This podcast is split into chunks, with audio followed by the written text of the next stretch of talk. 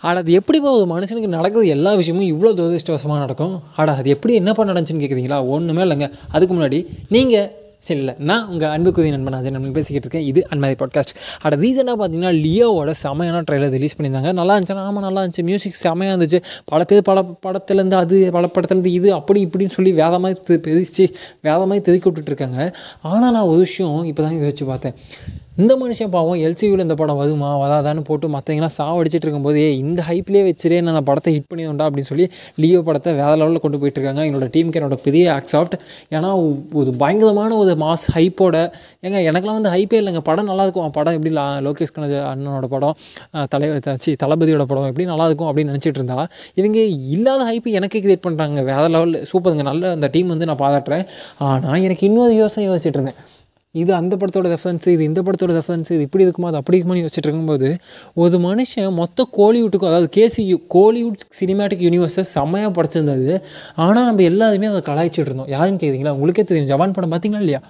ஆனால் அந்த மனுஷனோட பாயிண்ட் ஆஃப் வியூ வச்சு பாருங்க. ஏன் இவங்களாம் பண்ணாங்க அப்படின்னா அதை வந்து ரெஃபரன்ஸுங்கிறீங்க இன்ஸ்பிரேஷனுங்கிறீங்க ஃபேன் பாய் மொமெண்ட்டுங்கிறீங்க ஆனால் நான் பண்ணால் மட்டும் ஏன் அதை காப்பி பேஸ்ட்டுங்கிறீங்க அப்படின்னு காட்டுதானே ஒரு வகையில் பார்க்கும்போது அந்த மனுஷன் வந்து இதுக்கு முன்னாடி பல படங்களில் அது எடுத்த எல்லா படங்கள்லையும் அப்படி தான் சொல்கிறாங்க எக்ஸப்ட் ராஜாதாரின்னு நினைக்கிறேன்.